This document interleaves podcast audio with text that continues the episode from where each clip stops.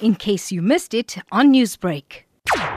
Kevin will leave his home. That's a private ceremony at his home. And they'll come towards us at the Amsterdam Civic Hall in Amsterdam, on Amsterdam Main Road, where at 2 o'clock he will be there lying in state until 4 p.m. with all the proceedings and the formalities of the day. And of course, at 4 p.m. it will leave to Mobeni Heights Crematorium, where they'll cremate Kevin's remains, and it concludes like that. Is there any reason that the ceremony at the home is being kept private? Obviously, for COVID protocols, and the family really didn't know Kevin's public persona. They, a private thing, so the family wishes wishes to enjoy those few moments privately with him. Can you tell us a bit about Kevin and his character? What kind of a DJ was he? Kevin was an excellent DJ. I remember him as a as a teenager standing outside one of the clubs I play. I just I just won a DJ competition uh, years ago myself. He basically emulated footsteps, my footsteps, without without knowing who I was. So when I came to play in Chatsworth at a club back then, Club Creations, he was there telling me these are his words. I'm a Chatsworth rap king. I reckon, what rap king you telling me you are? Let the people tell me you are that, and I'll get you to come and front.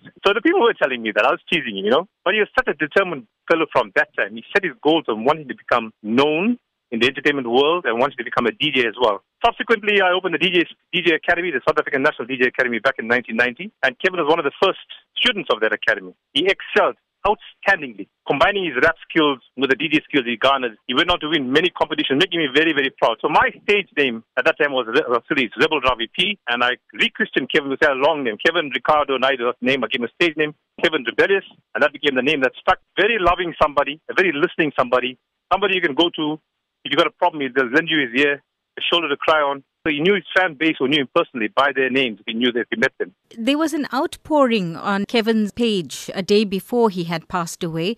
And those kind of difficult times that he's been through, he never actually spoke about it.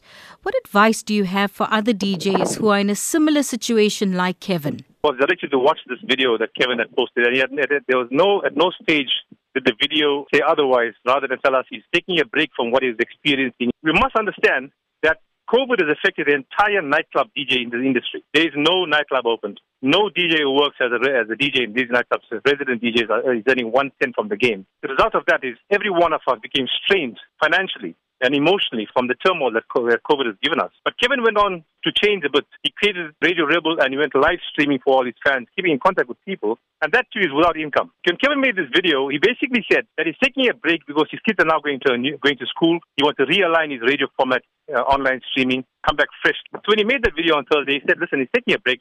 He's not shutting down.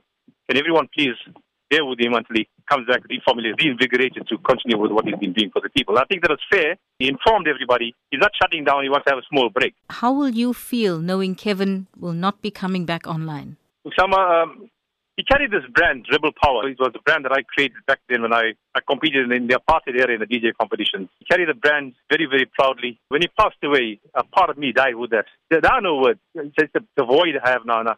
I'm still dealing with this. You know, it's, it's, it's uh, it's hard to explain that. Newsbreak, Lotus FM, powered by SABC News.